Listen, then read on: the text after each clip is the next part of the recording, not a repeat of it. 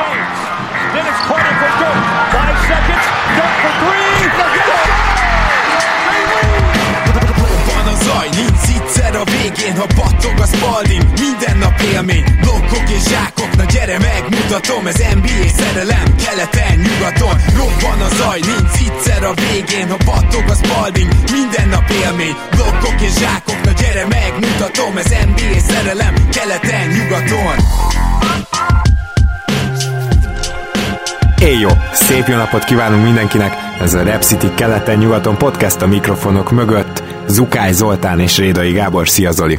Szia Gábor, sziasztok, örülök, hogy itt lehetek. Ami azt illeti, én is természetesen, most már úgy tűnik, hogy biztosítottak lesznek a feltételek egy időre, hogy mindenképpen maradjunk heti kétszer. Megtaláltok minket egyébként rengeteg helyen, Soundcloudon, Facebookon, még YouTube csatornánk is van, Spotify-on természetesen keresetitek a podcastet, iTunes-on, és biztos kihagytam valamit szokás szerint, illetve talán megfigyelhetétek, hogy a Facebook érdekesség posztjaink, hát ugye most nincsenek annyira aktualitások, úgyhogy ritkábban jönnek, de azért azért jönnek, és főleg a Saturday-ekre, ahogy Pándi Gergő kitalálta, tehát ezekre a bizonyos statisztikus szombatokra készüljetek, mert akkor mindenképpen érkezik anyag. Zoli, hogy bírod a mondjuk úgy bezártságot, vagy, vagy önkéntes karantént, vagy hogy nem mozdulsz ki annyira? Mi a helyzet? Ugye alapban is elég sokat vagyok itthon, elég sokat szoktam home office-ba lenni, úgyhogy abszolút, abszolút jól bírom ebből a szempontból. Itt van a barátnőm is, úgyhogy nyilván ez még inkább megkönnyíti a dolgot, úgyhogy azt mondhatom, hogy elég jól bírom. Nyilván bizonyos dolgok hiányoznak, azért időnként ugye elmenni, megvenni a, a zöldségeket úgy, hogy, hogy átnézzem mindent. Én meg, megmondom, hogy ezt most kerülöm, tudom, hogy sokan még bevásárolnak, bevásároltok. Én, én ezt most így elég komolyan veszem. Nyilván be az is benne van, hogy, hogy ilyen kicsit ilyen hiponder is vagyok, tehát most épp egyébként nem, tehát voltak az életemnek olyan szakaszai, amikor ez még inkább jellemző volt, és ha nem is ez a betegesen hiponder, akit, aki ugye kezelésre szorul, de, de legalábbis azért nem volt ideális helyzet. Úgyhogy, úgyhogy én most abszolút ki, kiiktattam ezt is, hogy, hogy akár heti egy bevásárlás, hanem ugye rendelek online, és mondjuk ez most nehézkes, de legutóbb még nagyon jól sikerült. Majdnem mindent kaptam, és szép dolgok is jöttek. Úgyhogy meglátjuk, hogy most a következő hónap elején mi lesz, amíg, ameddig gyakorlatilag elfogynak a készleteink. Meglátjuk. Szóval én egész jól bírom, de pár dolog azért hiányzik. Ugye nagyon szeretek teniszezni, időnként ezt a sportot szoktam űzni az elmúlt hónapokban, években, illetve az elmúlt években, elmúlt hónapokban nem nagyon ugye tudtam ezt csinálni meg van a közelben egy kosárlabda pálya, oda sem nagyon mentem ki elég régóta. Hát igen, ugye az, az, az a karantén-szerűség, ugye nem igazi karantén ez, de, de azért... Alaposan meggátolja az ilyen jellegű tevékenységeket, igen. Igen, nekem, nekem ez elég lenne, ugye nem egy nagy világjárós de, de most ugye ezek is korlátozó vannak. Egyébként most effektíve tényleg itthon is kell most már maradni, mert ugye most hozták a rendeletet, azért erről beszéljünk. Kicsit fura volt a megfogalmazás egyébként, és fura alatt. Inkább azt értem, hogy elég balfasz módon fogalmaztak meg, hogy ugye nem szabad menni sehova, de utána ugyanazt elmondta vezírünk, hogy ki lehet menni csak a követési távolság, tehát nem egészen értem még ez. A jogtárban még nincsen benne, úgyhogy majd ahogy bekerül, nővérem szokta nézni ugye a munkája miatt, úgyhogy majd vele kielemeztettem ezt, hogy most pontosan mi is ez, és mit lehet, és mit nem lehet csinálni. Na igen. Hát gyakorlatilag én is egyébként hasonlóan élem meg a szituációt. Én még járok bevásárolni ilyen hatalmas óvintézkedések mellett, meg van ez a vadászat, hogy megpróbálod kiválasztani, hogy mikor lesznek legkevesebben, és ez nem mindig sikerül, illetve ugye vannak kisboltok, és kifejezetten érdemes is olyan szempontból kisboltokba járni most, hogy ugye a magyar termékeket, meg a magyar kis vállalkozásokat tudod ezzel segíteni. Nem mintha egy kisboltban csak magyar termék lenne, ott is tudsz értelmesen válogatni a polcról. Nekem ez amúgy ilyen nagyon régi heppem, hogy, hogy, hogy szeretnék ilyen viszonylag intelligens fogyasztó lenni, és igazából sok-sok terméknél már korábban is mérlegeltem, hogy akkor ez honnan származik, még azt is megnéztem, hogy esetleg milyen gyerekmunkásoktól, tehát én, én belementem ebbe, és akkor most már van egy-két ilyen reflexem, hogy, hogy mi az, amit inkább megveszek, mi az, amit nem, és mondjuk most annyit tényleg megtehetünk, azt gondolom, hogy a, a magyar kisvállalkozásokat megpróbáljuk valahogy támogatni. Igen, ez, ez nagyon jó felvetés a részedről, részről nyilván a, a hogyan az, az nehezebb most kicsit. igen, igen. Én megmondom őszintén, hogy most nézegettem, hogy, és ezt nektek is ajánlom, hogy nagyon-nagyon sok olyan cég kezdett el most házhozszállítást is csinálni. Bizony. Akik egyébként nem teszik ezt meg. Nyilván az életben maradás miatt is, és mondjuk erről beszéltünk külön egy adást, hogy nekem az nem szimpatikus, hogy nagyon sokan most úgy állítják be ezt az egészet, hogy értünk a vevőkérők hirtelen most, hogy a mi egészségünket szem előtt tartva és hogy minél könnyebben tudjuk az otthon, nem. Ezt azért csinálják nyilván a cégek, hogy életben maradjanak, és némelyik egyébként bele is állt ebbe, és, és őszintén leírt, hogy féltek, srácok, lányok, emberek, nekünk, most őszintén leírjuk, nem, ez nem azért van, mert hogy, mert hogy a szolgáltatásunk minősége, meg hogy hirtelen rájöttünk arra, hogy mi, mi házhozszállítani is akarunk, nem, ez azért van, hogy életben maradjunk, és nekem ez is szimpatikus egyébként attól a pár cégtől, aki, aki belállt ebben, mindegy. Szóval a lényeg az, hogy nézegessétek, mert tényleg pont most elérhetőek olyan, nyilván főleg ha Budapesten laktok, de lehet, hogy vidéken is sok ilyen van, olyan, olyan cégek, amik tényleg ilyen termékeket gyártanak, mint például, amit a Gábor mondta,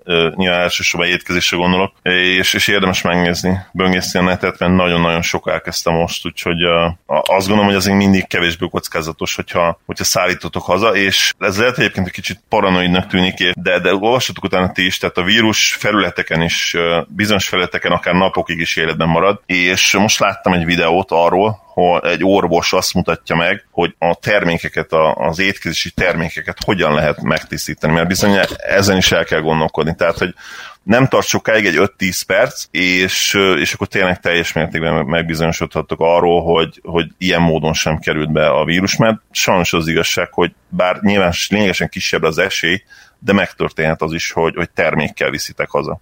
Ez nagyon érdekes volt, hogy most nem olyan rég rendeltem, és ahhoz konkrétan adtak törlőkendőt, fertőtlenítőset és műanyag kesztyűt. Az tök erős, nem? Tehát, hogy... Igen, de egyébként ez tök szimpatikus, tehát Igen. hogy, ilyen is gondolnak. Mert ez azt jelenti, hogy annál a cégnél a, a, ezzel a szolgáltatással kapcsolatban tájékozottak. Igen, és egyszerűen megfogod a kesztyűvel, ki tudod venni a kaját, utána azt kirakod egy tányérra, ami tiszta, a dobozt összegyűrött kezet mosol, leveszed azt a műanyag kesztyűt, és ez egy kettő perc maximum, vagy egy. Így van, és pontosan pontosan az orvos, aki, akiről beszéltem ebben a videóban, pontosan így csinálta ő is. Tehát amit ki lehet venni zacskóból, azt egyből kivettem, mert ételeken, tehát konkrétan magán az ételen nem, nem szeret lenni a koronavírus. Nem, nem teljesít jól úgymond az ételeken, csak, csak kizárólag a csomagoláson. Itt már elemzésbe megyünk bele, tehát a koronavírus nem tudom milyen TS százalékkal dolgozik az ételeken, de meglehetősen alacsony nem, lehet. Nagyon alacsony, igen, csak tüzel, de nem tölt. Így. Ha már elemzés, meg, meg idő, meg ilyenek, tehát fordítgatunk, ezt szeretném leszögezni, mert sok kérdést kaptunk mostanában a Jordan könyvről, csak ugye Annyit elárulhatunk mindenképpen, hogy a, a szituáció miatt ez valószínűleg nem az eredetileg fél éve mondott áprilisi kiadás lesz, hanem ez valószínűleg szeptember, de e, ebbe se vagyunk még biztosak, reménykedjünk benne, mondjuk így. Biztos, biztosan nem az eredeti időpontban fog kijönni köszönjük az előrendeléseket. Ugye még nem is nem beszéltünk róla, meg nem is igazából egyszer beszéltünk a podcastben, de még úgy effektíve nem is, nem is elkezdve reklámozni sehol, és most egy ideig nem is lesz pont emiatt, de, de nem, nem lesz, tehát a könyv ki fog jönni. Mi csináljuk, haladunk. Mit csináljunk, a könyv ki fog jönni, de, de hát tolódik az egész jó pár hónapot, úgyhogy emiatt elnézést kérünk. Igen. Még ha nyilván nem is tehetünk a dologról. igen, igen, ez, ez klasszik az a szituáció, hogy nem láttunk előre, és amit még szeretnék elmondani, hogy ne felejtjétek, hogy a Repsitnél, hogyha tudtok körbenézegetni, akkor épp most érdemes gyorsan le is áraszták ugye 20-30% az összes NBA cuccot, és ugyanúgy él a nyugaton promókód, amivel, hogyha 5000 forint fölött vásároltok online, ezt beírjátok, akkor még ajándékba kaptok a termék mellé egy illatosítót, és vágjunk neki a mai témánknak, mert folytatjuk a, a toplistás sorozatunkat, a bajnok csapat toplistás sorozatunkat, ami tök jó beszélgetéseket váltott ki a centereknél, például szerintem Meisternertől lehet, hogy most mind a ketten utólag bocsánatot kérünk, mert őt legalább említés szintjén azért valószínűleg meg kellett volna emlegetni olyan, olyan típusú center, aki, aki oda 15-16-os listába fel kellett volna, hogy férjen véleményem szerint. Bizony, ahogy, ahogy olvastam, nekem is egyből leesett, hogy őt, őt teljesen kihagytuk.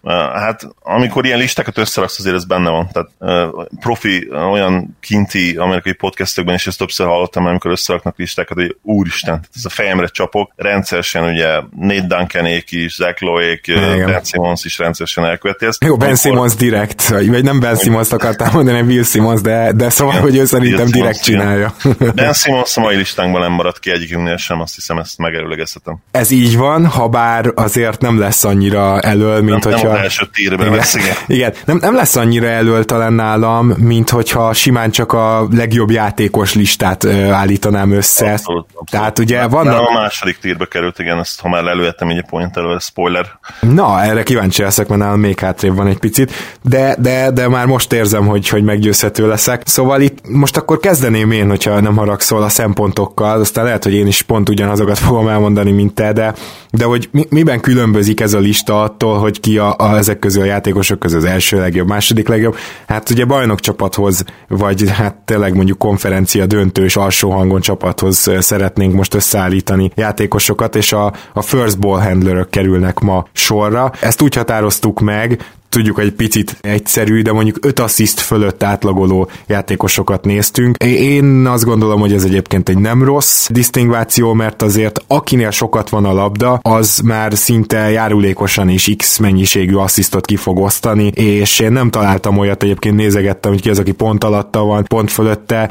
nem találtam olyat, aki, aki véleményes, egy-kettő van, tehát például Jimmy Butler és Bradley Beal, majd róluk valószínűleg beszélünk, akik idén teljesítik ezt, hiszen azért, tehát sokáig voltak ugye második számú labdakezelők, de idén speciál első számú labdakezelők, úgyhogy lehet, hogy őket két listánál is meg tudjuk majd nézni. Hát majd erről lehet egy picit vitatkozni, meg beszélgetni, de azért nagyjából ez egyértelmű volt. És ugye, hogy, hogy mi az, ami különbözik, vagy, vagy, vagy hogy, hogy tudod őket sorba rakni? Hát egy bajnok csapatnál azt gondolom, hogy ami nagyon fontos, hogy van egy ilyen összeadott érték, az egyik az, hogy mennyire tudja a csapattársait javítani és helyzetbe hozni, és ez nem mindig ugyanaz. Van, aki helyzetbe tudja hozni a csapattársait mégsem jobbak mellette. Tehát, hogy van ez a, ez a passz dimenzió, és van a saját pontszerzése. Nyilván ez a kettő összefügghet. Tehát ennek a kettőnek valahogy az összegének kell nagyon jó lenni szerintem egy első számú labdakezelőnél, mert a döntések nagy részét, sőt a naprendszer csapatoknál a döntő többségét ugye ő hozza, és én alapvetően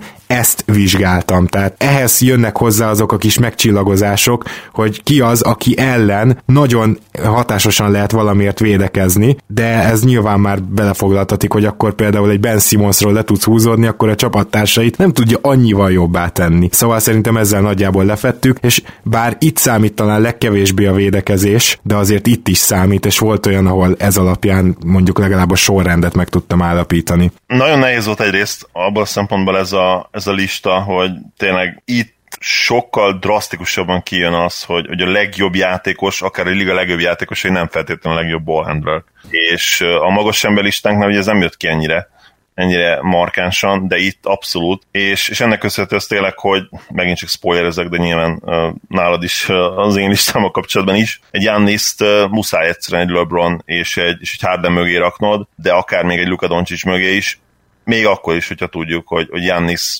jelen pillanatban valószínűleg a legjobb játékosa, még nincs megkoronázva, ez nem egy szándékos szójáték volt, hogy elnézést, reméljük nem is lesz, és megúszza a görög. Nyilván az kell egy bajnoki cím, de, de hát na, ugye van ez a, hogyha hápok, ha sárga, és úgy néz ki, mint egy kacsa, akkor az egy kacsa. Jannis mind a hármat eddig azért teljesíti ebben a szezonban, tényleg csak az kell, hogy, hogy a Bucks feljöjjön a csúcsra. Mondjuk lehet, hogy nem lesz egyszerű, és hát reméljük, hogy kiderül még idén, hogy Na igen. Hogy, hogy felére vagy sem. Úgyhogy a, ebben a szempontból nagyon nehéz volt, de, de nyilván ezzel együtt is azért vannak olyan egyértelmű faktorok, usage rate, nyilván egy, egy assist, assist rate, illetve az, hogy akár, akár még egyébként stilisztikai szempontokat is nézhettünk volna itt, én nyilván nem néztem, ezért az abszolút szubjektív, és, és talán nem akartunk a, a, annyira ebbe az irányba elmenni, de hát tényleg a, a ball handling, ugye, ami hát nagyon fontos egy, egy playmakernél is, illetve hát ugye eleve ez a ball handler lista nálunk, ugye playmaker ball handler lista, akár ez is számíthatna, hogy, hogy tényleg kinek a legjobb a labdavezetése, kinek tapad a kezéhez a labda. Hm, tehát mondjuk egy, egy ilyen biztonság, igen, igen, akár ez is számíthatna. Hát igen, most nyilván azért a, a bajnok csapatra való ráhatás az első, amit nézünk, de egyébként hát. valahol jogos lehet, hogy, hogy, hogy lesz olyan, aki, akinek végül is a tudat alatt ez volt az indok, hogy picit előrébb raktam. Na de, na de akkor essünk neki ennek a bizonyos first tiernek. Tehát azt mondanád, hogy az a hármas, akit felsoroltál, az az első csoport, tehát ők azok, akikre alapvetően kérdés nélkül építenéd a bajnok csapatot, mint first ball handler. Ötösből áll ez a, ez a lista, LeBron az első nálam, Harden a második, Janis a harmadik, Lillard a negyedik, és Luka az ötödik. Úgyhogy Westbrookon még gondolkodtam, korábbi években oda helyeztem volna, most is egyébként érvehetsz mellett, hogy, hogy ott lenne a helye, de, de végül nálam most lejjebb csúszott. Valószínűleg azért is, mert nyilván Hardennel játszik együtt ide. Uh, Fú, na itt majd, tehát nálam jelentősen lejjebb van, de, de lehet, hogy egy picit máshogy csoportosítottam őket. Nálam a, a szintén LeBron az első, de, de ez nekem egy szoros verseny volt Jannisszal, és elmondom, hogy miért. Az biztos, hogy Jannisnak még a támadásában van olyan pont, amire lehet csapatvédekezést felépíteni. Ugye LeBron ellen gyakorlatilag nem nagyon lehet, mert LeBron bárkivel pick and roll-ozik, vagy, vagy egy-egybe betör, abból ki tudja osztani. Ez, ez olyan, ami akkor is működik, hogyha most kelt föl az ágyból, tehát olyan, olyan szuper fegyver úgymond, és emellett LeBronnak még annyira hiszek a védekezésében, hogy a playoffban, mert idén is ugye jobban védekezik, a playoffban szerintem ő azért egy, egy pluszos védő lehet. Nem azt mondom, hogy régi fényében tündököl majd, de pluszos védő lehet. Janisnak van azért ugye ez a bizonyos tripla, tehát egy playoffban nagyon meglepődnék, hanem rögtön az első ellenfél nem húzódna le róla a picsába, és tavaly láttuk, hogy erre építik fel a védekezésüket a csapatok, és a Raptors annyira felépítette, hogy ezzel át is ment a Buckson. Szóval, hogy ez a gyengeség, de közben meg tudod, ott van bennem, hogy Jannis közben a liga lehet, hogy legjobb védője. És ez meg olyan brutális hozzáadott érték szintén. Nyilván a first ball handleredet el akarod bújtatni, hogyha ő annyira jó, de hogy nem, hogy nem kell elbújtatni, hanem be lehet rakni azokba a az ilyen zónázó pozíciókba, ahol ő esetleg lesegít, és ahova oda megy, onnan gyakorlatilag jön egy blokk, elveszi a labdát, nem tudod rádobni, ki kell passzolni, mert olyan fantasztikus védő, és, és ezért én komolyan elgondolkoztam az ő, ő első helyén. Nem tudom, erre akarsz-e reagálni így külön? Nyilván igazad van, hogyha lebontjuk a védekezés, nagyon fontos, főleg ugye ezeknél a játékosoknál már, akik közül sokan, akár négy, de ugye LeBron és Janis esetében, hát lehet, hogy öt pozíciót tudnak fogni, bár ugye LeBron ma már irányítóra nem biztos, hogy rá akarnád rakni. Igen. Meg ez igazából fény, már ez nem igaz, fénykorában ez még az erőssége volt, ugye van a híres Rose elleni párharc, bár hozzáteszem, hogy az is egy kicsit őt ebből a szempontból túlértékeltem, mert nem volt azért annyira jellemző, hogy egyébként irányítókat megfogjon, és, és nyilván egy Derrick Rose azért könnyebb volt megfogni, mint mondjuk akár egy, nem tudom, most nem akarok megint hazafele beszélni, de mint egy Luka Doncsicsot lenne, hiszen a, a dobásban azért rohadt nagy különbségek vannak. Igen nem is feltétlenül idén egyébként, mert Rose pályafutása második felére egészen jó jump shooter lett az utóbbi egy-két évben, de hát akkor még ugye nem ez volt a helyzet. És nálam nyilván, de nálad is egyébként biztos súlyozva volt a, a playmaking az, hogy, hogy mennyire tudod a, az ő kezükbe adni ezeknek a karmestereknek a kezébe a, a pálcát, illetve a labdát, és, és nyilván ez döntött nálam főleg abban, hogy, hogy, hogy Jánisz a harmadik helyre csúszott, mert LeBron és Harden ebben azért egyértelműen előrébb járnak. Hm. Tehát ezt, ezt teljesen adom. Jobbak, hogy, igen, hogy, hogy a kezükbe ad a labdát, és gyakorlatilag mindent. Egy, egy, egy személyes rendszerben egy személyes rendszerként bízol meg bennük ebben egyértelműen jobbak, mint Jannis.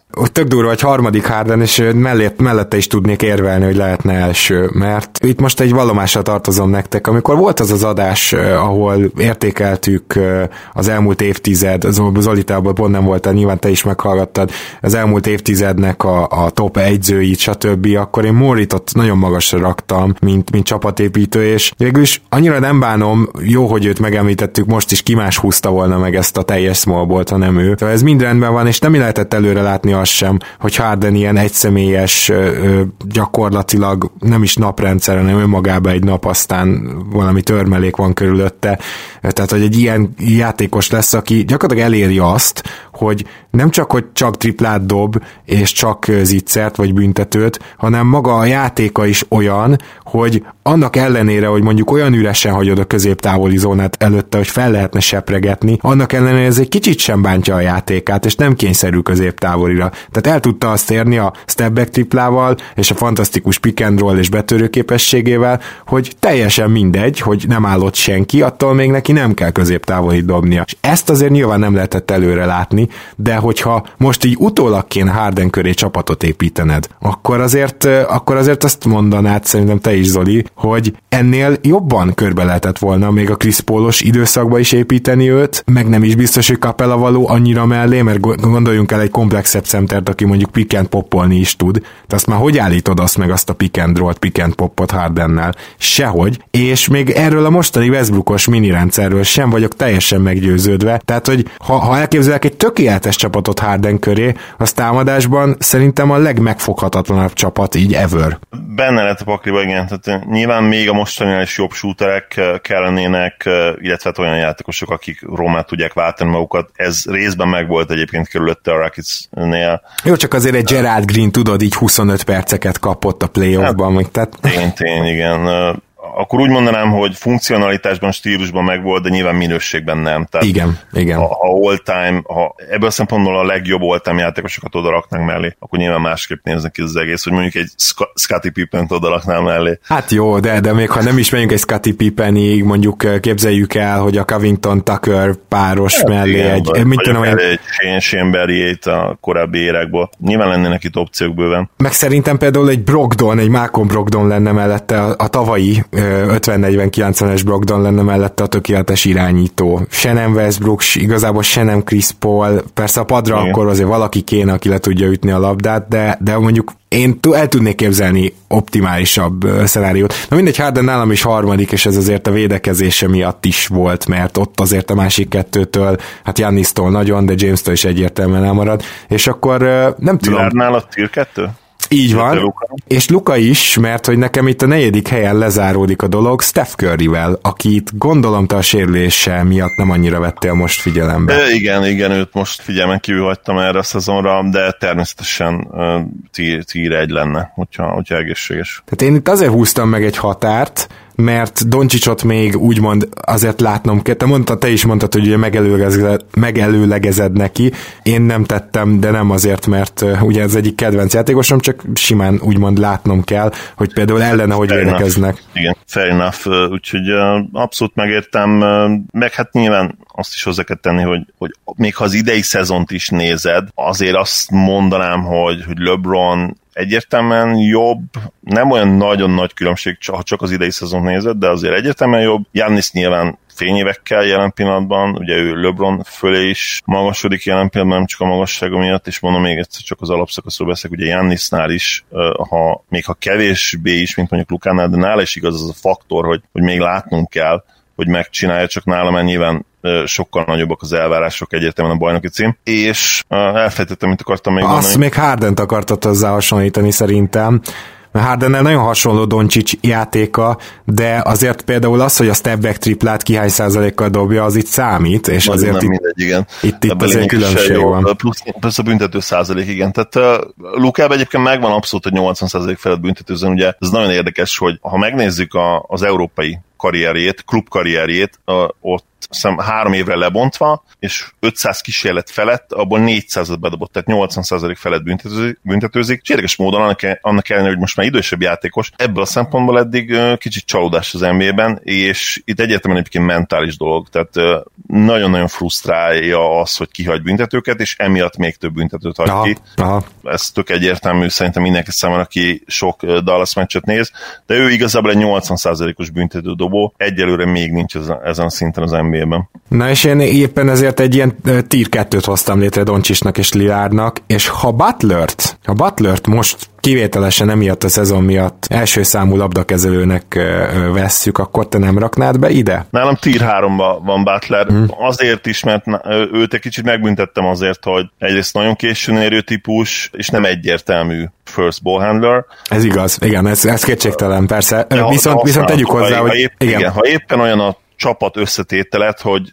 hogy ő a legjobb opció erre, mint hogy ez előfordult azért már. Tavaly, fi? Tavaly, igen, a tavalyi Simonszal, bár hozzáteszem, hogy akkor is sokan érveltek amellett, hogy, hogy ez nem feltétlenül volt a legjobb megoldás, és, és Simons kezébe kellett volna hagyni a landát, és, és Butlernek más stílusban játszani egy kicsit, de ugye a play meg nagyon nagy szükséged van Butlerre, hiszen ő volt, tehát gyakorlatilag az egyetlen igazi shotmakered, akinek ugye a kezébe oda kellett adni a labdát, hogy, hogy szervezzen és a nehéz kosarakat hozza, és ebben nem is volt rossz egyébként hozzáteszem. Úgyhogy ez egy nagyon érdekes kérdés, de, de igen, tehát egyértelműen nem az, aki nem, úgymond nem ez a per, perennial ballhandler, aki minden évben aki köré egy csapatot építesz, mint első számú opció. Tehát Butler egy rohadt mm. játékos, de nem ez a játékos. Um, igen, igen, szóval ebben, ebben meggyőzhető lennék, csak egy-két sztori, mert az most eszembe jutott, és marha érdekes. Butlerrel, nem tudom, hogy ki látta ezt az interjút, de nemrég volt egy interjú vele, azt hiszem Redikék podcastjében, és hát elég durva. Tehát pont erről beszél, hogy, hogy miért jött el Filiből, és na, hát tanulságos, tehát a Fili drukkereknek csak óvatosan. De például az egyik ez volt, hogy így mondta, hogy Hát így egyszer csak közölték, hogy jó, akkor most te lesz a primary ball handler, az első számú labdakezelő, úgyhogy egész évben nem gyakorolták előtte, és így néz, néztek össze így Simonszékkal, hogy tehát Butler sem akarta ezt úgymond, annyira, annyira nem, nem az van, hogy ő erre vágyik, vagy le akarja dominálni a, a többieket, hogy mondta, hogy így így igazából kicsit kétségbe volt esve, hogy e- egész évben nem volt ilyen. Egy öt percet nem gyakoroltak, és a playoff közepén bemondja ezt az egyződ. Ugye ez a Toronto elleni első meccs, amit, amiben kikapott azt hiszem a Fili, de nem vagyok benne biztos, de az első meccs után. Úgyhogy e- ez, ez nagyon extra. A másik, amiről akarok beszélni, hogy még ha nem is ebben a tírban van Butler, én csak zárójelbe írtam ide, mert azért ő elsősorban second ball handler, ez, ez egyértelmű a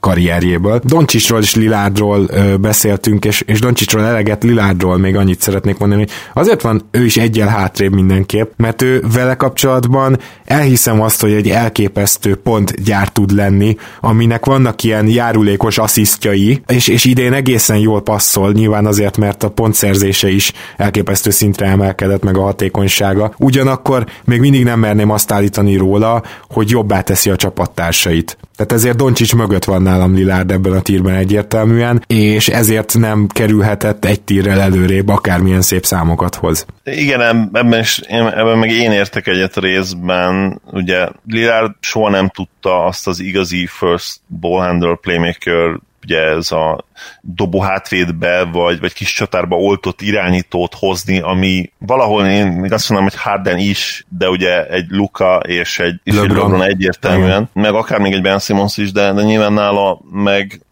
az hiányzik, és, és valószínűleg azért büntetjük meg egy kicsit, mert, mert nyilván nem, nem egy shooter és scorerként is, és ez valahol limitálja a playmakinget is, illetve akár még a ballhandlinget is, mert, mert másképp védekeznek rajta, és, és ez nagyon-nagyon fontos. Igen. Csapat, csapat szinten is. Abszolút, tehát hogy ezért nem érzem azért egy szinten őt. Na mindegy. Én azt fogom most kérni, hogy majd te sorolt fel, akkor neked csak a második tíred jön, ugye gyakorlatilag ugyanazokat nem neked soroltuk fel, csak én ketté őket, de előtte hagyd mondjak annyit, hogy nekem a következő tírem, az már nem a nagyon jó ball handler, és ugyan van vele valami bajom, de milyen jó játékos, hanem most, most nálam már azok jönnek, akik, akik nagyon jók, de már inkább második opciók. Mert ugye bajnok csapathoz keresek, és, és úgy érzem, hogy akkor inkább legyen egy ilyen második opcióm, aki a first ball handlerem, mint sem, hogy legyen például egy Westbrookom. Tehát nálam nem lesz Westbrook a következő kategóriában. Fair enough, fair enough.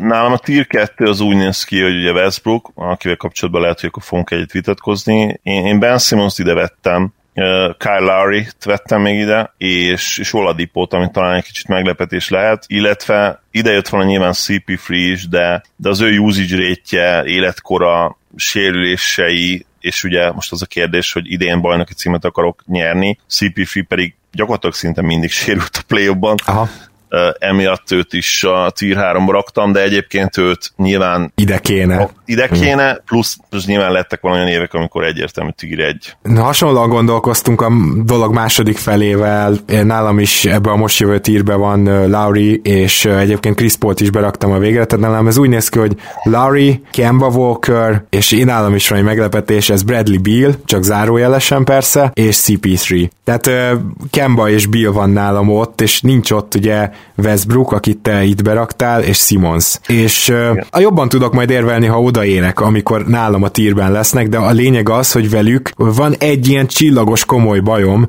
ami miatt nem szívesen venném azt, hogyha, tehát szívesebben ö, ö, venném azt, inkább úgy fogalmazok, hogyha Larry Kemba, Bill vagy CP3 lenne a first ball handlerem, egy nagyon jó másik ját, első opció mellett persze. Kembát én egy kicsit megbüntettem, mert ugye két playoff párharca volt valaha, az egyikben borzasztó volt, ráadásul akkor én azt gondolom nagy rész miatta kaptak ki hét meccsen 2016-ban. Ha ő ott jobban játszik, akkor, akkor tovább mennek, és, és ez gyakorlatilag tényleg csak rajta múlott az a párharc. Most nem is emlékszem, ki volt az ellenfél, de azt tudom, hogy borzasztó gyenge játszott. És, és hát nem nyert még playoff párharcot, na plusz, plusz nálam Kemba alapban, és hozzáteszem, hogy ez a szezon egyébként kicsit azért ezt revidiált ezt az álláspontot, de mégsem annyira, hogy, hogy odarakjam az egy Russell Westbrook mellé, vagy hogy odarakjam egy Kyle Lowry mellé, aki az, akik azért nagyon sokat bizonyítottak már. A play is azért Westbrook elég jó playoff performer volt. Nyilván most akkor érvehetnénk, amit akkor Ben Simmons és Oladipo miért rakom Kemba fölé. Oké, okay. Simmons nagyobb tehetségnek tartom, még ha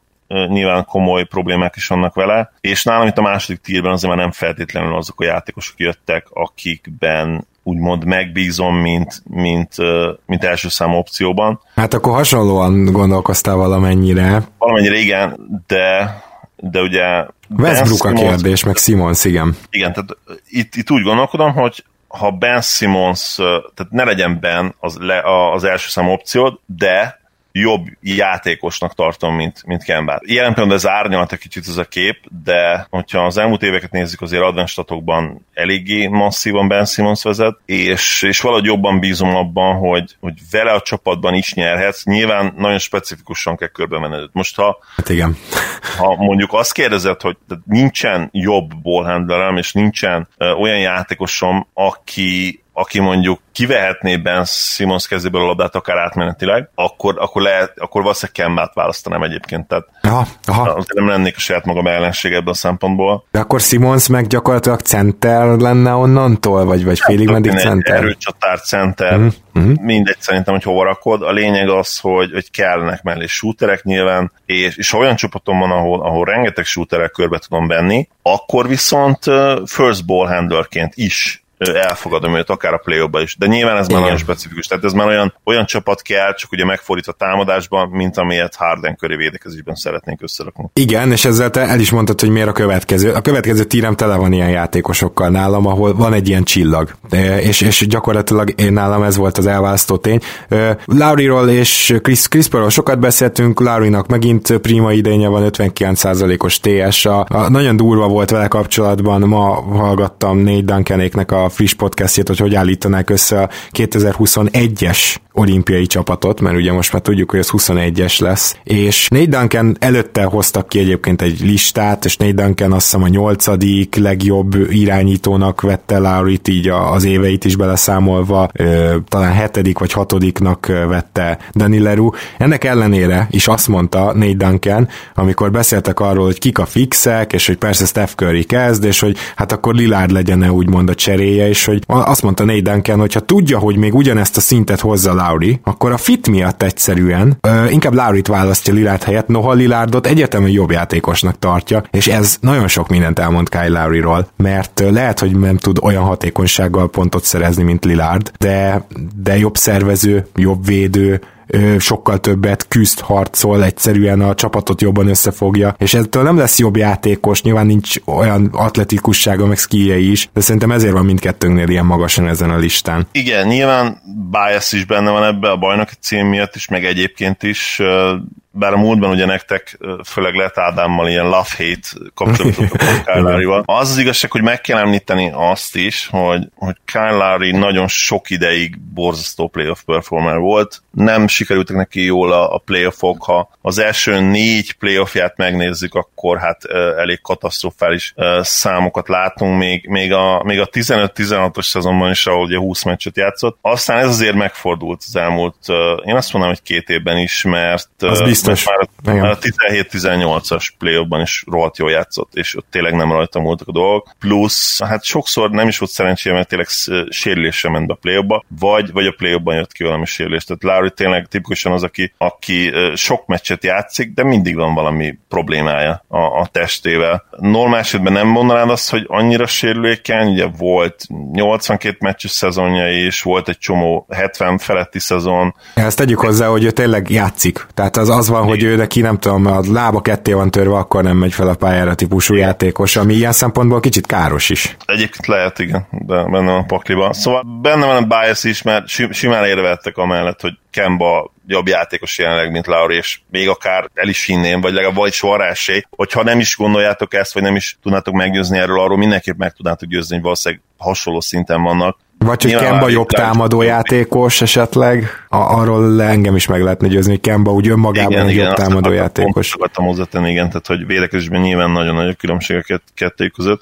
még akkor is, hogy Kemba egyébként fejlődött talán ebben, ebben a szempontból erre az idényre. Kicsit, kicsit igen, lehet, hogy unfair vagyok Kembával kapcsolatban egyébként, és lehet, hogy az adás végére őt is És mi a helyzet Billel? Őt miért bünteted? Úgy nyilván zárójába írtam fel, mert ő azért a karrieri nagy részét másodlagos labdakezelőként töltötte, de azért a tavalyi meg az idei szezont nem, és igazából az, amit ilyen támadó teljesítményt le tud hozni vele a csapattal, és nem csak az idei Washingtonról beszélek, amúgy a tavalyiról is, az, az, az jobb, mint amennyi tehetség volt ott összesen. Tehát én azt gondolom, hogy köré azért lehetne valamilyen szinten építeni egy csapatot úgy, hogyha ha van egy nála jobb játékos, egy nagyobb sztár, de lehet az akár magas ember is, nem feltétlenül egy másik periméter sztár. Megmondom ezt, hogy már kicsit elegem van az elmúlt hetek Bradley Bill mániájából, nagyon főleg Real gm hogyha vagytok, nem tudom, hogy jelen vagytok-e, akkor ott sok ilyen tweet született, hogy mennyire alulértékelt az idejében is Bradley Bill. Én most már őt egy kicsit talán túlértékeltnek tartom a, a tavaly és az idei szezon után. Nálam egyértelműen secondary ball handler, nem akarom az ő kezébe adni a labdát, mm-hmm. abszolút nem bízom meg benne a kiélezett uh, szituációkban, és, és az, az igazság, hogy, hogy ne, nem túl jó playoff performer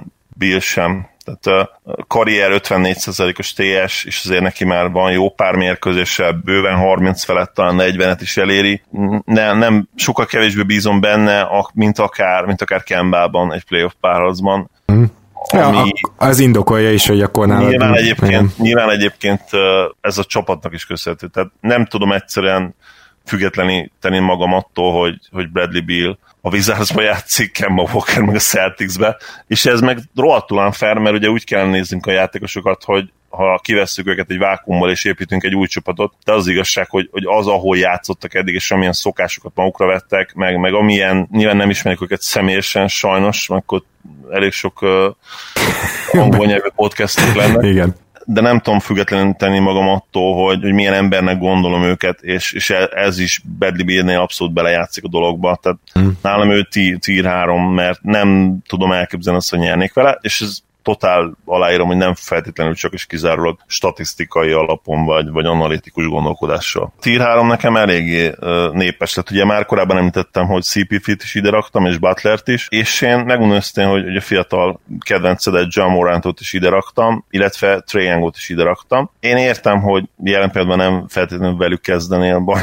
bajnoki a bajnok aspiráns csapat építés, de, de annyira tehetségesek, hogy, hogy muszáj voltam már itt is őket a tier 3-ba belerakni, mert statisztikailag rohadt jók, és, és miért ne? Tehát a jövő az övék. Persze nem, nem velük kezdeném nyilván az építkezést, és most felmerülhetne az is, hogy most akkor Lukát miért tier 1-be, vagy tier 2-be raktuk, ugye te tier 2-be, én tier 1-be. Egyrészt ugye jobban játszik, jelen pillanatban még, mint akár Trey is egyébként, ők statok, statokban viszonylag közel vannak egymáshoz, de advanced statokban nem igazán. És hát Luka azért már nagyon sok olyan meccsen megmutatta azt, hogy rá lehet számítani, vagy eddig, eddig úgy gondoljuk, hogy lehet számítani kijelzett szituációkban, és ugye az Euroliga, az, e, az EB, hogy, hogy én nyugodt szívvel azt mondjam, hogy, hogy őt már oda lehet, és neki már megelőlegezhetjük azt a bizalmat, amit trének, és nyilván az újonc Morantnak még nem lehet, de hát ez meg totálán fel lenne például hmm. Morant szembe, hogyha most ezt, ezzel szembesítenénk. Úgyhogy nekem így néz ki a tier 3, hogy CP3, Butler, John Morant, Brogdont is én ide vettem. Trae Youngot, Kemba Walker, de, de azt már azért most érzem, igen, hogy Kembával azért kicsit unfair voltam, úgyhogy oké, okay, legyen akkor tier 2 is Kemba. Meggyőztem magam, és Bill-el kapcsolatban viszont nem tudom magam meggyőzni 30 pont, 6 assziszt ide vagy oda, nálam tier 3 uh-huh. ebben a specifikus dologban. Nyilván, és ez nagyon fontos megint kiemelni, hogy, hogy itt nem arról van szó, hogy ki mennyire jó játékos. Tehát nyilván egy Jim Butler jobb játékos, mint egy Oladipo, de most egy specifikus dolgot csinálunk, tehát ahogy a Gábor is mondta, itt azért lesznek ebből a szempontból érdekességek is, és ez nem egy legjobb játékos lista, ez nagyon fontos. Ó, igen, viszont olyan Oladipot nem magyaráztam meg, hogy miért nincs egyáltalán a listámon. Most azért, mert ő csak ezt az öt asszisztot egyszer teljesítette tavaly, és ugye tavaly előtti volt az igazi felrobbanó éve, és ott, ott nem volt meg neki az öt assziszt, úgyhogy én őt inkább majd megemlítem second ball handlerként. Egyébként igen, ő, is alapvetően secondary ball handler. Ugye el lehet képzelni róla azt, hogy, hogy mint first ball handler egy másik típusú csapatban is azért nem lenne rossz, de hát azt tudjuk, hogy ugye a, a visszatérése óta hát nem, nem is meg se közelíti magát, de nyilván ez, ez várható is volt, még ha talán nem is ennyire durván, de, de várható volt. Jó, akkor én elmondanám a tier négyemet, ami most ugyanott tartunk, csak ugye én már a legfősebb tírt, ami Zolinál első, azt ketté vettem, de ugyanott tartunk, és akkor nálam itt jönnek ugye azok a játékosok, akik nagyon jók, lehet köréjük építkezni, de meg kell csillagoznom, mert nem vagyok benne biztos, hogy az bajnok csapatot érne, vagy csak nagyon specifikus körülmények között. Megkérdezném, hogy a te listádon felmerült-e Kyrie Irving, vagy a sérülés miatt nem merült-e fel, mert nálam itt érkezik 11. helyen Kyrie Irving. Igen, Kyrie nálam ugye azért maradt ki, mert befejezte az idényt. Egyébként uh, Tier 2-be ott lett volna helye egyértelműen. Igen? E, ez jó, erről vitatkozhatunk. Mert nálam nem Tier 2-be lett volna, igen. Nyilván a legjobb Kyrie-ból indulnék ki, és, és abból a játékosból, akit ugye a Celtics alapszakaszban láttunk tavaly. Hozzáteszem, hogy igen, ő se feltétlenül mutatta azt meg eddig, hogy a play jobban is ő ez a, ez a típusú játékos tud lenni. Ugye nagyon sokat beszéltünk a kyrie hogy voltak, mindig voltak ilyen szupersztár mérkőzési a play is, és a legkiélezettebb pillanatokban azért odarakta magát, nyilván egy, egy bajnoki cím, illetve egy bajnokcsapat második legjobb játékosa volt, tehát ugye tudjuk, hogy ő már, ő már úgy, úgymond been there, done that, de mm. LeBron LeBron segítségével, ez azért nem elhanyagolható tényező. És én ezért is raknám a tier 3-ba, mert ahhoz, hogy ő egyébként abszolút secondary ballhandlerként, másodlagosként, tehát nem, nem elsődlegesként bajnok legyen, ahhoz a minden idők második legjobb játékosának a majdnem prime éve és egy egyértelműen prime playoffja kellett és ez olyan ki szélsőséges feltételezés, és láttuk, hogy tavaly mennyire nem működött a Bostonnal, hogy, hogy inkább, inkább így a megcsillagozott kategóriámba raknám, mert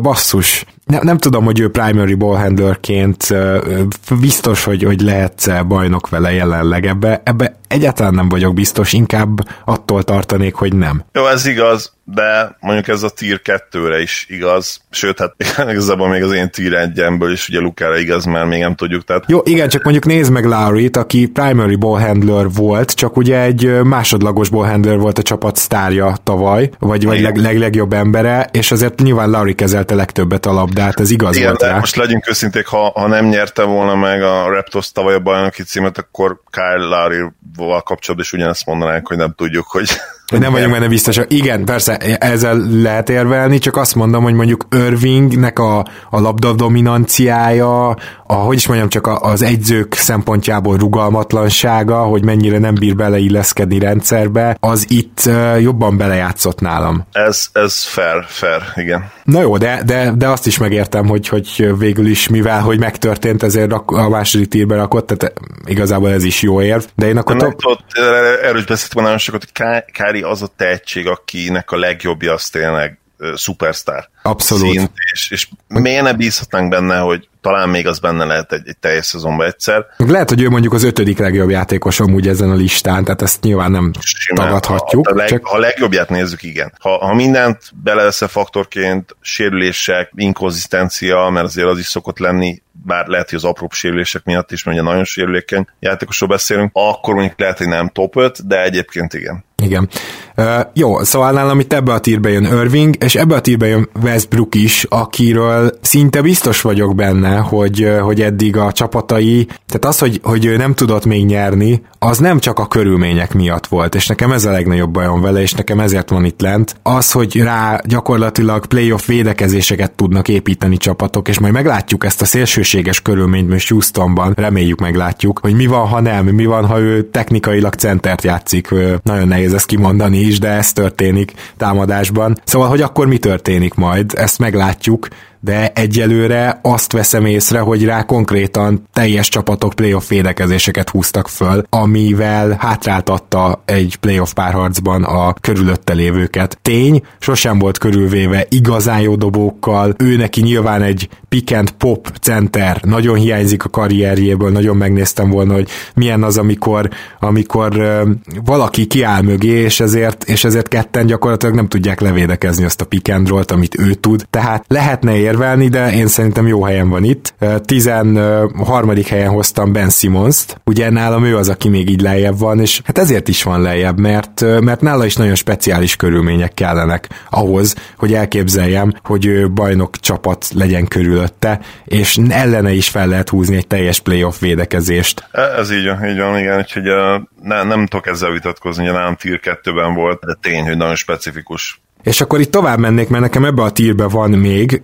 Érdekes Morentet én is bemertem ide rakni. Egyszerűen azért, mert nála a legnagyobb bajom az, amit te mondtál, hogy, hogy még nem látjuk, de egyébként meg egy ilyen elképesztően kultúrált, jó játékot mutat, magabiztosat, abszolút meghazudtolja azt, hogy újonc, és a, a jól is passzol, jól is szervez, jól is tör be ezek a playoffban elvileg tökéletes tulajdonságok. És ugye ő azért még first ball handlernek számít, és, és akkor hát itt meg szeretném kérdezni, mert én, én bevettem ide Donovan Mitchell-t és Drew Holiday-t, hogy mit szólsz hozzájuk? Megmondom ezt, hogy nekem ők kimaradtak, úgyhogy ez eléggé gáz.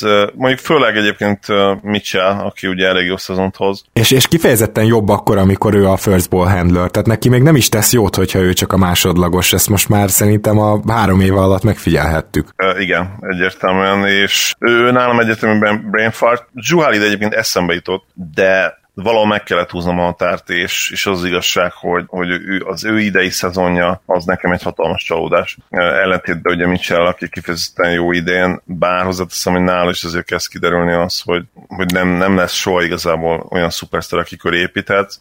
Drew viszont kifejezetten gyenge szezont fut, tehát majd, hogy nem karrier low hatékonyság, vagy legalábbis karrier low hatékonyság közelében voltak már hasonlóan gyengébb szezonja, ilyen 50 százalékos TS, meg nyilván sok alatta is, is, de, de akkor még nagyon fiatal volt. Az elmúlt éveket is ugye ezeknek kell, kell lenni a peak éveinek, ez, az elmúlt éveket nézzük, akkor egyértelműen most a, a legrosszabb mm. hatékonysága idén, és hát a, a Pelicans egész évben igazából ilyen, ilyen sem erre se haladunk típusú csapat volt. Egy kicsit olyan ő támadásban, nem, mint hogyha egy, egy Westbrook light lenne, csak közben meg sokkal-sokkal jobb védő. Az igazság, hogy nálam, nálam alapban overrated Drew, úgyhogy egyszerűen nem éreztem azt, mondom, Mitchell te, teljesen elfelejtettem, Zsuhalidet nem, de nem, é, nem érzem azt, hogy, hogy, hogy ebbe a tírbe. Tehát ha egy CP fit belerakok az idei elképesztő szezonjával, valahol meg kell húzni a határt, és, Igen. hozni olyan játékost, aki, aki nyilván sokaknál ott lenne egyébként, de, de nálam nem. Bár persze tegyük hozzá, egy CP-t te is a másodikba akartad rakni, és ott ez a sérülésekből esett ki.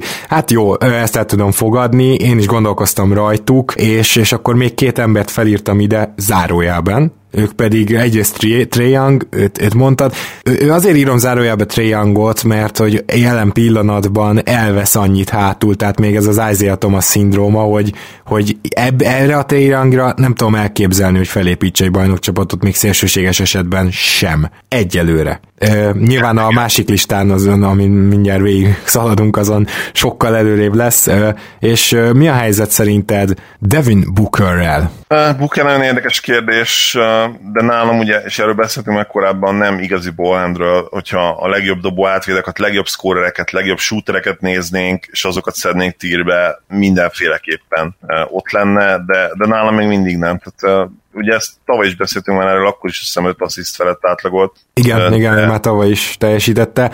Sőt, hát ugye 7 assziszt volt, idén 6,6, de, de ettől függetlenül nálam ő még mindig inkább, tehát, de nem, nem is, amikor azt kérdezett, hogy ballhandle listát rakjunk össze, egyszerűen nem rá se rakom. Aha, mert, aha. mert nekem, nekem egy scorer, tehát mm. és, és, azért sem értettem, hogy a, mostában a harden is összehasonlították, mondjuk hozzáteszem nem annyira sokan. Kiváló scorer, elit scorer, de nálam nem ballhandler, tehát inkább egy másik listára raknám majd, mint ahogy valószínűleg lesz egy, lesz egy másik lista. Igen, a másodlagos ballhandlerök listája, nyilván ott, ott is egyébként majdnem, hogy ekkora, vagy legalább ekkora sztárokkal, ezt tegyük hozzá. Tehát az, hogy valaki elsődleges, vagy másodlagos ballhandler, az nem azt jelenti, hogy az elsődleges az mindig jobb játékos, messze nem. Jó, hát ezt végig is el tudom fogadni. Igazából vannak olyan csapda játékosok, akik nem véletlenül nincsenek itt a listán, és szerintem talán te Bukert is ilyennek érzed egy kicsit, de ugye az Eklevinjeink, meg a Demar derozánjaink, akik, akik azért nem lehetnek ezen a listán, mert, mert nem tudjuk elképzelni a legszélsőségesebb esetben se, hogy köréjük bajnoki címet építsünk. E, erre is majd kérek, hogy reagálj, csak először én még Brogdonra mondanék valamit, hogy érdekes, hogy feltetted a listádra, mert én is elgondolkoztam, hogy csinálok még egy külön tírt a negyedik, ötödik számú opcióba menő irányítóknak, csak aztán arra jöttem rá, hogy Beverly meg Brogdon nem first ball handlerök. Igen, ugye Brogdont idén láttuk ebbe a szerepben, még Oladipo nem tért vissza. E, és volt is baj. De, de nagyon jól is kezdett igazából. Az igaz, a kezdés az fasza volt, ez igaz. Volt, úgyhogy uh, én azért őt, őt azért ide raktam, de, de persze simán érvehetné a mellett, hogyha mondjuk Brogdon, Brogdon is inkább egy másodlagos Boander, és akkor már persze Bukert is rakjuk ide, de, de ez igazából nálam nem kritika Booker felé, hanem, hanem én őt, mint scorer kezdem most már egyre inkább értékelni, és valószínűleg egy Kobe Bryant-et sem raktam volna rá erre a listára. Nem, nem, ez, ez igaz, pedig neki is volt öt assziszt fölött talán szezonja. Tehát elsősorban őt én scorerként és shooterként azonosítom. Igen, benne van. Nyilván én az azért az előző két évnek szól nekem ez a Booker említésem, de csak zárójelben van ott, mint Trey Young, és egyébként ja, nyilván... Erről, erről, ha ezt még hozzatettem, és ezt nyilván ismétlem magam, amúgy sokat megteszem, úgyhogy uh, bírjátok ki, hogy, hogy nekem, nekem ez nem, amit Booker csinál, az, az nem organikus. Elég sok száz meccset megnéztem, főleg amit a Ricky odaigazolt, és abszolút nem érzem or- organikusnak azt, ahogy, ahogy a csapat rajta keresztül játszik. Uh-huh. Ezért sem. Tehát, meg ő nem az a játékos, aki nyilván nem is kell egy Ricky mellett felhoznod a labdát, de, de na, ne, nem tudom egyszerűen őt még first ball handlerként azonosítani. Lehet, hogy egyébként erre szinten is felépetett 23 éves gyerek, és ha csak a számait nézed idén, akkor elképesztő. Oké, okay. én szerintem végigértünk, tehát van még olyan first ball handler, aki egyáltalán említést érdemel, hogy lehetne egy bajnokcsapat kezdője, még akkor is, ha mondjuk nem a legjobb játékosa, mert szerintem több, tehát egy Foxra én nem merem most így rámondani. Nem, nem, ő, ő még, még nem, nyilván egy Spencer nem, Spencer nem első számú Igen egyértelműen. Diaren Fox egyébként az jelen pillanatban, bár ugye Bogdannal eléggé megosztják ezt, nyilván ugye már amikor a kezdőben vannak együtt, akkor azért egy, akkor is egyértelműen Diaren Fox a, a ballhandler, de az is egy olyan szituáció, hogy, hogy nem ilyenbe szeretnéd látni. Tehát Fox tehetségében én nagyon bízok, de, de ő, is, ő is akkor lesz valószínűleg bajnok, hogyha nem első számú ballhandler lesz a csapatában, vagy legalábbis én így érzem jelen pillanatban. D'Angelo-t lehetett volna még listára rakni. Hát de most vele bajnok csapat? De vele bajnok csapat, meg hát esélytelen, igen. Tehát esélytelen. Az a, az a baj ezekkel a játékosokkal, és egyébként ez Bookerre is igaz, hogy hogy akkor inkább már egy roleplayer-t előbb ráraksz egy e, igen, listára. igen, igen, igen. Jó, rendben, akkor viszont ezen végigmentünk, de azért a jövő szempontjából egy kicsit máshogy néz ki ez a lista. Megtennéd, hogy te kezded és így végig sorolod, hogy ha mondjuk a következő öt évre kellene választani, akkor viszont hogy választanál? Igen, akkor kezdek én a tier vannal, utána kíváncsi leszek a te tier vanodra, és nálam a, a future tier van úgy néz ki, hogy, hogy Luca, Trey Morant és, és Giannis, Nyilván Jannis messze a legjobb játékos, de mégsem, ezen a specifikus listán mégsem első helyre raknám itt a tírvanon belül, hanem, hanem ezen a sorrend is, mert lehet, hogy pályafutása egészében Jannis lényegesen jobb játékos marad, mint akár mindegyik, mint akár még Luka is, de mint, mint elsődleges ballhandler szerintem nem feltétlenül lesz annyira jó, mint, mint akár Luka, akár Tré majd a legjobb éveiben, és, és még Moranda is látom ezt a potenciát. Én megkockáztattam, és talán is akkor kockáztatás ugye Jannis kiválasztani, akár a következő tíz évre is, de, de mint elsődleges ballhandler és, és jövőbeni pick nekem Luka a leg, vonzóbb választás, és azt gondolom, hogy objektíven is ez, ez igaz. Közben meg nyilván nézzük azt, hogy mi kell egy bajnok csapathoz, és én ezért nálam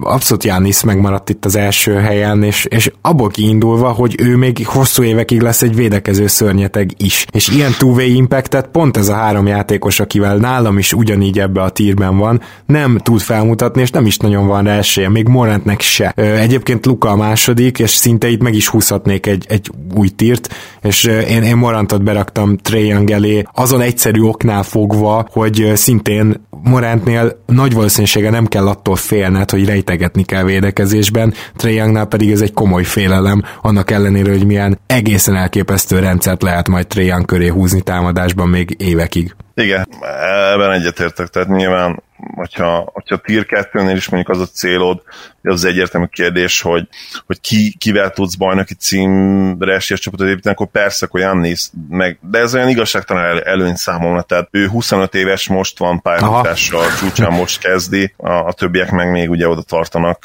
és szerintem ezen specifikus skill mentén akár jobb játékosok is lehetnek, mint Jannis, még ha összességében nyilván erre kevés, kevesebb esélyük is van, plusz én itt nem néztem annyira súlyozottan, és az egész listában nem néztem annyira súlyozottan a, a védekezést. Fontos a védekezés, de nálam egyértelműen azért 70%-ban a támadás dominál. Igen, azért nyilván a first ball handlereknél a, a támadó produktum, hiszen rájuk fog, fognak felépülni.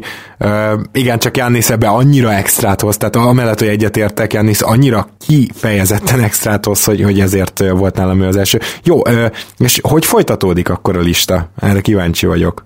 Például, például jönne nálad még Lillard, mert ugye ő 30 éves, a következő 5 évre, hát... Nem, Lillardot én már itt megmondom, hogy nem, nem vettem számításba. Akkor gondolom Steph curry sem.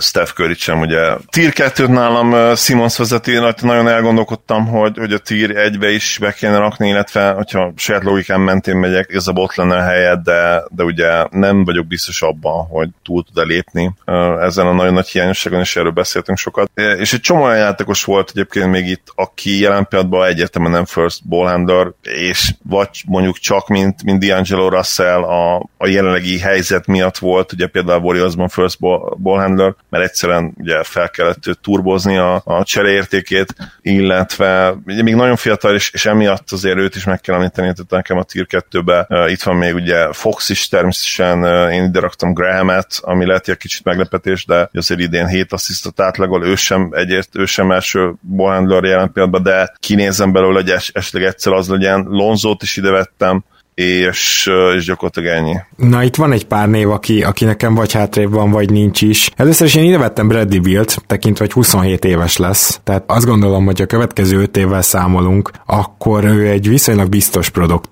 produktum, csak kimondtam. Tehát Bill nálam itt szerepel. Érdekes volt, hogy ugyanilyen, vagy talán még egy picit fiatalabb Irving, és, és igazából megfordíthatja még ezt az egész dolgot, hogy mennyire nem tud beilleszkedni. Irving nálam itt azért hát minimum tier 2 lett volna természetesen, de ugye megint csak Igen. sérült játékos nem vettem ide. Na, nálam ő így, ő, ő így bekerült a tier 2-be gyakorlatilag. Donovan Mitchell is, aki egyszerűen csak mert fiatal és már most jó, és lehet még jobb, azt gondolom, hogy, hogy itt említést érdemel, illetve természetesen Simons, tehát, bocsánat, ezt elfejtettem, ez ennek a tírnek az elején nálam is Simons van, és, és neki is, hogy még tudjuk, hogy mibe kell fejlődnie, de még ne dobjuk el a lehetőségét annak, hogy, hogy ebben valaha fog, és nálam ez a négy játékos jön csak ebben a tírben, úgymond, és, és csak utána érkezik például Diaron Fox, és D'Angelo Russell is csak utána egy külön tírben. Tír 3 raktál még akár ilyen 30 év körüli játékosokat? Vagy nem, nem, nem, nem, nem. Voltak, meghúztad Hát igen, tehát, hogy azért legyen 30 alatt rendesen, tehát, hogy Oladipo mit tudom... még alákerült a listádra, én rajta gondolkodtam, de, de kora miatt nem, egyszerűen nem raktam Én nekem, nekem a korával nem lett volna bajom, hanem tényleg az, hogy nem látom, hogy ő first ball handler lesz úgy igazán, amit mondtam ugye a, a oh, másik listálása, itt se, de egyébként mondjuk azon érdemes lenne elgondolkozni, és, és nem rossz, mert, mert ő belőle simán lehet még first ball handler, hiszen már most is az. Ja, még megmondom, hogy Bill, Bill én idősebbnek hittem, hogy nem csekkoltam, de gyakorlatilag Oladipóval egy idős, tehát akkor igazából már rajta is elgondolkodtam volna. És nyilván, hogyha elég sokat mész le a listán, akkor előbb-utóbb az ilyen játékosokat is akik 27 évesek, és mondjuk még 6-7 évet nyerhetnél, igen. nyerhetnél belőlük. Lehet, hogy igen, őket is rá kell rakni, de itt próbáltam alapvetően azért a fiatal játékosokat, és egyébként ez meg rohadt nehéz, mert nagyon-nagyon kevés fiatal ö, olyan játékos van a ligában, aki vagy most már first ball handler, vagy kinézzük belőle, hogy, hogy az lehet, és minőségi például simán érve, érvehetne amellett is, hogy Lonzónak igazából semmi keresne, nem lenne egy ilyen listán. Há, igen. Se tír kettőbe, se tír háromba, mert nehéz elképzelni, hogy valaha first ball handler legyen. Igen, bár ugye az ő passzolási képességével hát, még, mondjuk, még benne Rikivel is úgy voltam meg, most Rikit egy öt évvel ezelőtt egy ilyen listára ráraktunk volna, mert valószínűleg igen, mert volt, igen. volt first ball handler, de, de mégis. De ő, ő first ball handler Riki, csak neki is ugye olyan, neki olyan egyértelmű gyengeségei is vannak, ami, ami nem biztos, hogy egy bajnok csapat elbírna, és ugye Lonzoval is ez a baj, tehát ugye Lonzónak... Meg ben, való Ben simmons is, csak nyilván benne még, még inkább. Igen, bízom, mert... meg ami, a, amiben Simons jó, abban viszont nagyon elit. Ez így van. Így Tehát van. ugye talán ez egy, ilyen, ez egy ilyen jól felfogható különbség kettő között, de igen, hát itt már nehéz volt a, a lista végét összeállítani, meg komolyan elgondolkozok azon is, nem azon, hogy felrakjam a listára, de hogy most fogalmunk nincs, hogy például RJ Barrettből nem lesz -e egy ilyen first ball handler, és nyilván szörnyen sikerült az első év, ezt nem nagyon szépítsük, de, de most akkor végleg eltemettük, lehet, hogy két év múlva már nagyban erre a listára raknánk le. Ezt, ezt se tudhatjuk még. Igen, igen, abszolút adom az érvelésre. Úgyhogy, úgyhogy itt ez a lista, ez, ez nem annyira szomorú, hogy jaj, ennyire kevés tehetséges first ball handler van, hanem ez, ez egy olyan állatfaj, úgymond, amelyik nem úgy jön le a, a draft fájáról, hogy itt egyből, hogy itt egyből NBA csapatokat irányítgatnak játékosok. Tehát nézzétek meg például, Jimmy Butlert már itt megemlítettük, hogy akár itt is lehetne. Jimmy Butler úgy kezdett, hogy egy 3 kiegészítő játékos, nem is tudtuk, hogy le tudja ütni a labdát. Tehát uh,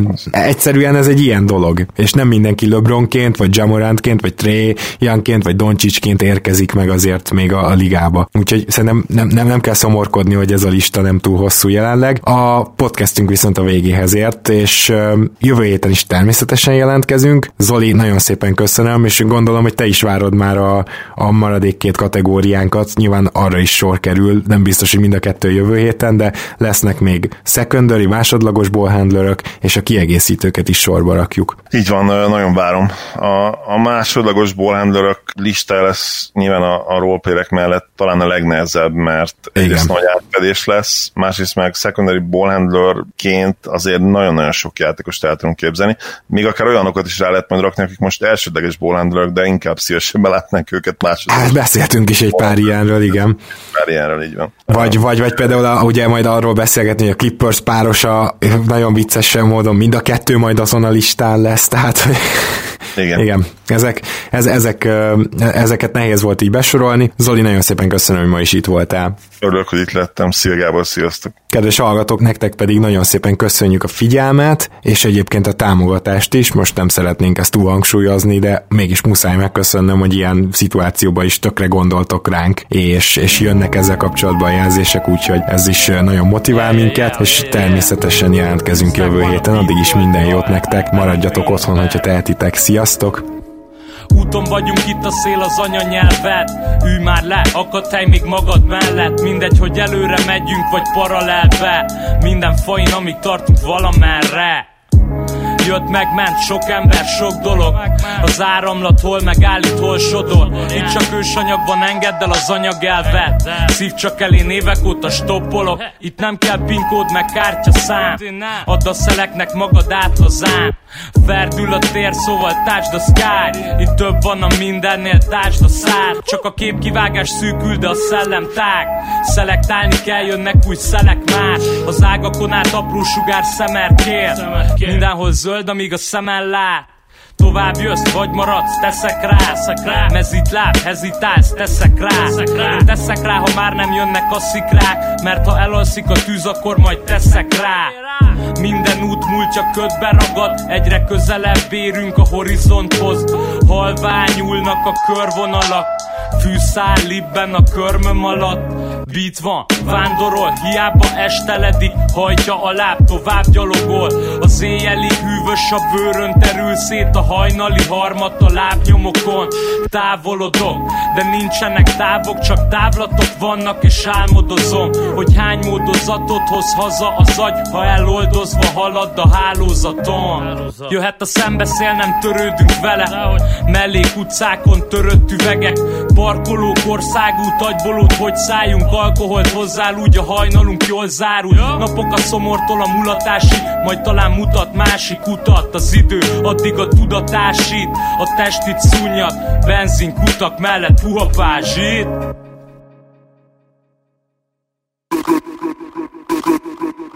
Körutak, sugárút, zsákutca, fasor Gázpedál, fék nyom, táblák, horizont Légi folyosó, erdei ösvények Hátizsák, zseblámpa, turista jelzés Körutak, sugárút, zsákutca, fasor Gázpedál, fék nyom, táblák, horizont Légi folyosó, erdei ösvények Hátizsák, zseblámpa, turista jelzés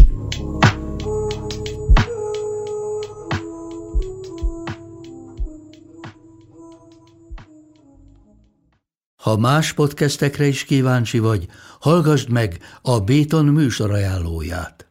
El tudod képzelni, hogy a podcastet, amit éppen most hallgattál, fél év múlva már a mesterséges intelligencia generálja? Mi sem. De ha érdekel, eljötte már a gépek lázadása. Hallgass bele az Embertelen podcastbe. Orsós Lajos vagyok, a műsor házigazdája. Egyelőre még élőben. Egyelőre. Fedezzük fel együtt, hogyan ismerkedik, randizik, mesél és vitatkozik Betty és Péter, két teljesen mesterséges intelligencia. Lajos, a podcast címét mond még egyszer, Léci. Oké. Okay. Embertelen podcast.